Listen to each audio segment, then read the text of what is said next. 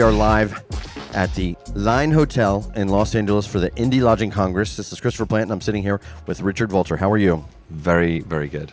Okay. And so your company is called Mews. Yep. And what do you do?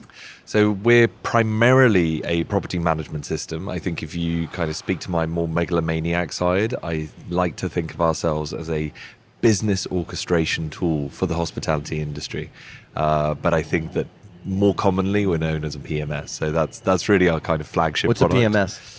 Property management system. That's what I thought. Yeah. I just want to hear. it. I seek to demystify some of the like. Somebody was just in here and they were talking about verticals and this and that, and I was like, okay, yeah. let's talk in English. Let's get like make Right. sure that if we're gonna. Oh, th- this industry has the most acronyms for Yeah. like really, really crappy things. heavy jargon, Yeah, heavy jargon. exactly. And if you don't know all the jargon, people are like, "Well, what do you mean?" Well, you and the speed of these conversations Yeah. happens in a way that there's generally other people around, and so it, you know nobody wants to stop Yeah, the yeah, yeah, conversation and be like, "What the hell is that? Yeah, yeah, yeah. Like, of course, I know what a what a QP, What a Volt- Voltron is? What a Voltron, yeah. yeah, exactly. the Voltron 2000, which should have been the name of the company Yeah, and the product. or like some mystery psychic on uh, you know a 70s TV show.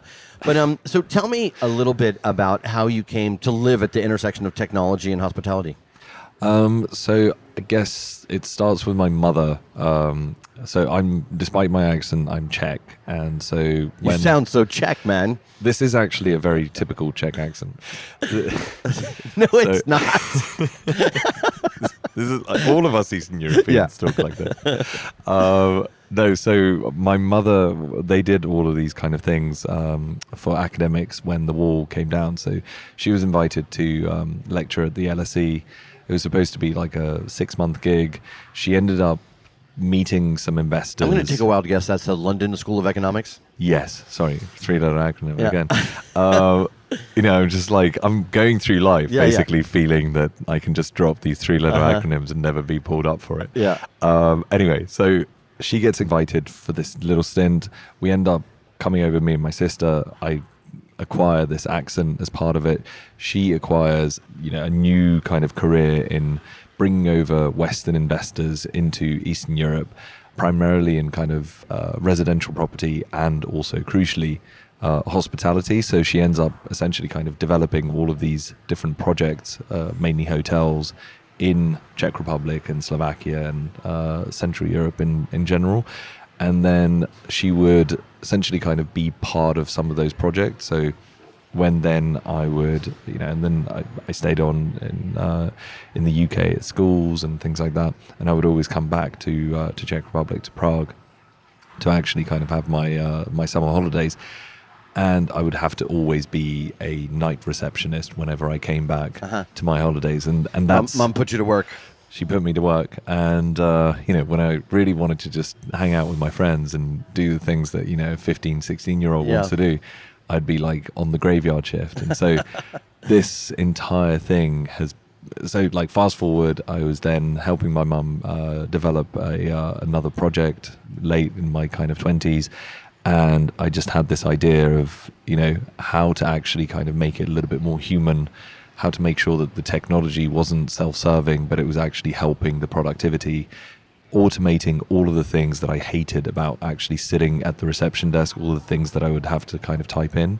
And so i thought screw it how hard is it to actually kind of make one of these pms's mm-hmm. and that's where stupidly i thought that you know i could just get a team together we'd start coding and here i am 10 years later uh, Still, working, still working on the, same, thing. challenges. Yeah. But but it has. I mean, it, it's working, right? I mean, you Yeah, are you yeah, are yeah. actually doing things, and you are. we've got 3,000 hotels in over 70 different countries, you know, and like really, really big, big groups now, you know, coming on board. So it, Well, why don't, why, don't you, why don't you explain exactly what the technology does? I mean, I Mm-hmm. like the idea of the, the, the, the innovation through pain scenario, but um, what exactly is the, the special driving point about your technology? Like I think it's it's a couple of things. It's never really kind of one thing when you're trying to kind of uh, design for an industry as diverse as the hospitality industry. But but fundamentally, we kind of started off from this point of view of the the, the main pain point what we wanted was we had a guest application. We still have a guest application where somebody can fill in all of their kind of details prior to actually arriving at the hotel. They can check in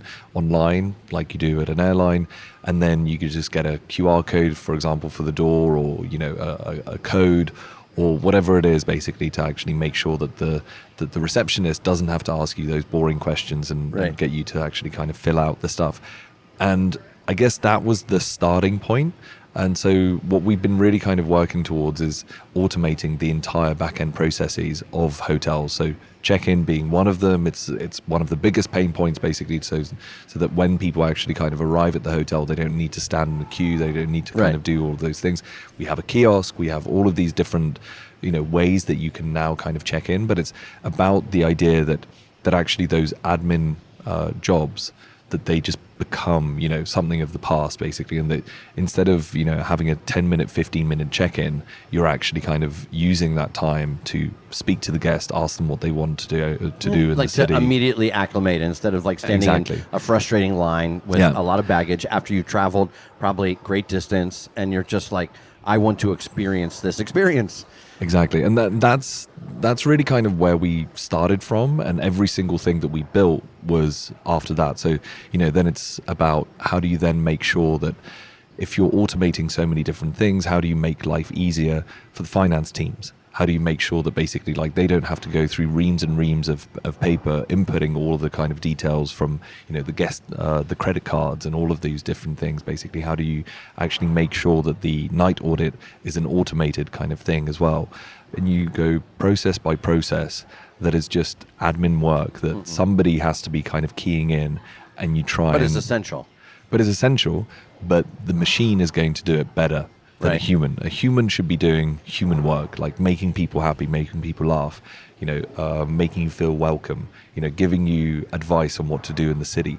Those are the things that are great, actually, and and it and it's the job of everyone. You know, like it's not like a guest might have a um, a request that only the concierge or only the uh, receptionist might know. You know, democratize it basically. Make sure that everyone can see that message.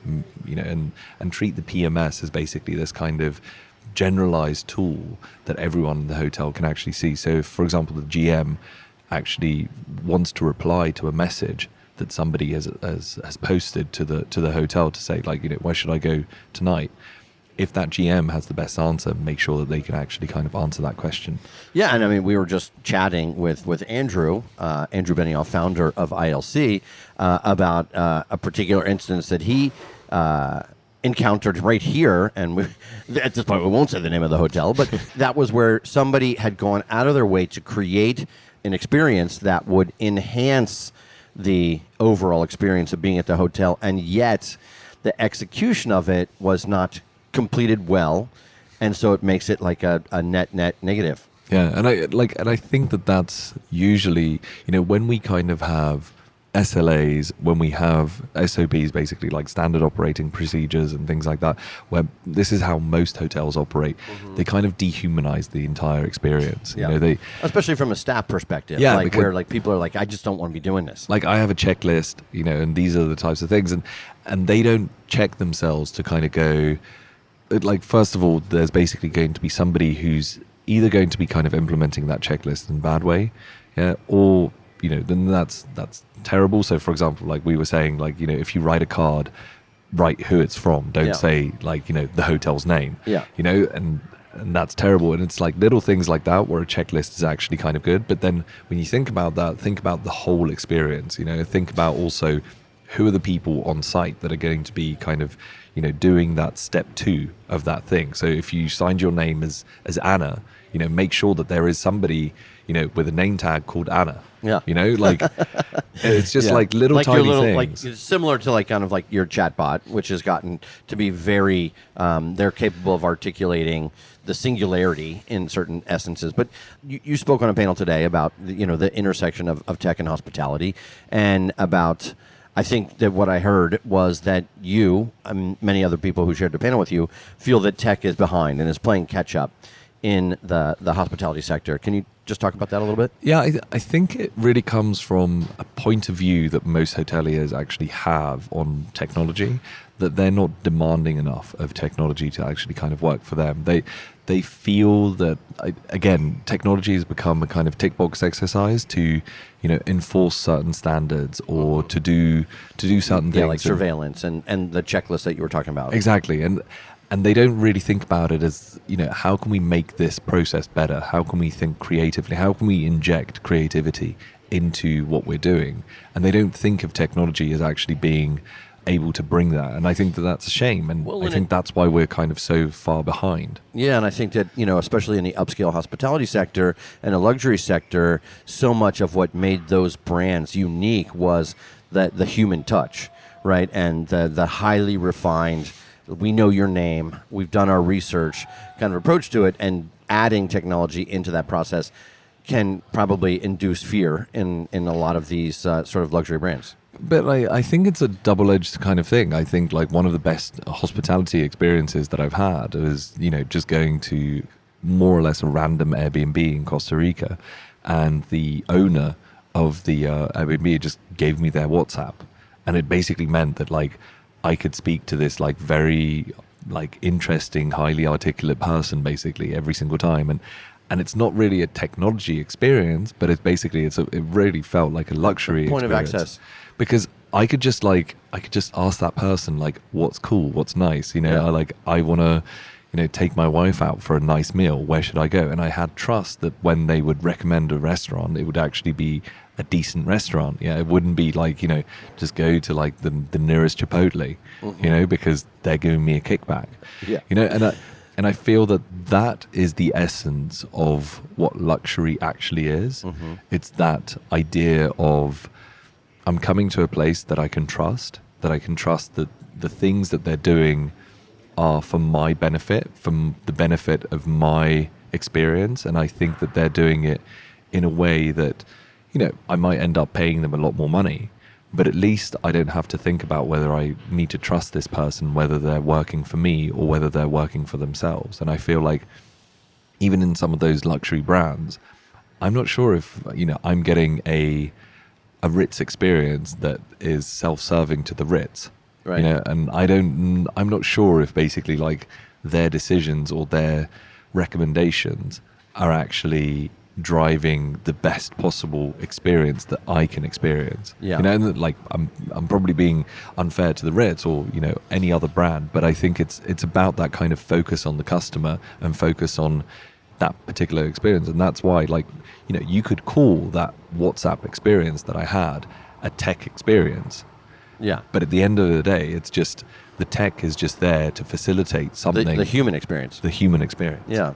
No, and I, I think that I like that, and I think that you know one of the things that that I have seen with uh, the introduction of technology is that it does require a a fine balance, right? I've I've been to hotels that are doing the uh, invisible service, right, where they they have such an articulated idea of what you want, and yet sometimes it can work and sometimes you feel like oh you just basically cut every cost out of this so that you don't have to be here.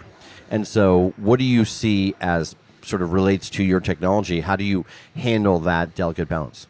Like I think the the way that we think about it is what's the addition of humanness or of you know yeah that, what, is gained. What is gained. And it's like when you think basically of the fact that every single interaction with the guest must always be you know it has to be enhancing something. It has to be enhancing the trust. It has to be enhancing the the experience. It has to be enhancing the value that they perceive that they're actually getting out of that interaction. And when you think about this kind of like model of every single thing is additive for the guest you know from this kind of guest first perspective i think that's really really important we and I think what, what's really important is that actually that you that you use the technology as as a way to shift the mindset.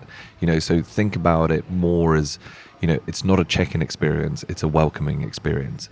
And like we, for example, like will play out these types of diagrams, which are like you know um, American football schemas, basically, where you Yeah. have defense and offense, and essentially like you know the, the, when you're when you're running a play, you know that's basically like running an algorithm. Yeah. Yeah. And so if you think about guest experience from a technological perspective, is that it would be great to just have a library of these algorithms that just goes, you know, based on these three different inputs that you have, which might be the way that you know somebody said i'm arriving at this time with this car you know and i'm basically many coming, bags this many bags or whatever so that you don't need to ask that person who they are. You just you know you Mm-hmm. basically use the technology to actually recognize that person.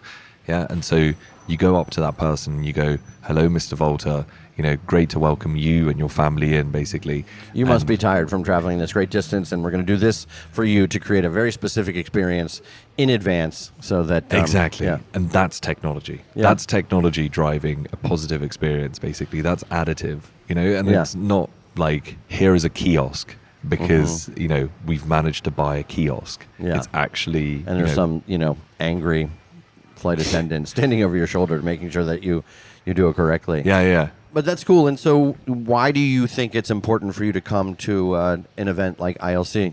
I think a it's just a great crowd, Yeah. and it's like a bunch of um, really really disgruntled hoteliers who. uh, It's more than that. it's more than that, but like you know, I, Yeah. I think it's nice to be able to actually kind of be with people that that I think have both a vested interest and a passion for this industry. Yeah. I think sometimes people can be a little bit too careerist about what this industry is, Mm-hmm. um, and I think that you know I, I like this crowd here because it, it definitely feels that these are people who really care about service, people that really really care about actual hospitality and care about their hotels, their they put a lot of passion into it. Like Yeah. I think it, it is a passionate industry. Like people really really care. Well, and it doesn't. It doesn't always make it. sense, right? Yeah. Like, and so that's that's where the passion comes into play. And to re-engage your sports metaphor, you are able to talk a lot of insider baseball. Yeah, you know where great. you- where you can you know be in a, a situation where you're outside of your employee employer hat Yeah. and you're in a place where people are, are much more willing to share the good and the bad and um, you know i do think that you know we've heard it from dan our mc today and we hear it a lot from from andrew that you know this isn't about the perfect application of the sport of hoteling. Yeah. this is really about creating connections and bringing people together in a sort of intentional way that is fun but has a lot of meat on the bone and gets very serious. Yeah, and I think that's that's what because a lot of the people that Andrew gets in, but a lot of the people in general are very very creative here, and I think every single industry is just better with creativity. Um, so the more things that you can actually kind of do in a in a creative way, that's always going to have outsized returns. So in terms of you know making a great product, you always make great products, for example, for a specific community. And if you understand like what are the things that the people are actually kind of like looking for, that's going to also make us as a better as a better kind of tech partner to a lot of these types of people, basically that that are thinking, you know, how do I solve this problem or how do I kind of make myself unique? by being creative about this kind of problem that I basically have. And, and if we can then tack onto that and kind of go like, okay, well, how do we solve for that from a technological perspective? That's going to make us the best product. I'm Richard Valtr. I'm the founder of Mews. Uh, we're a property management system, and we're here at the Line Hotel in Los Angeles for the Indie Lodging Conference.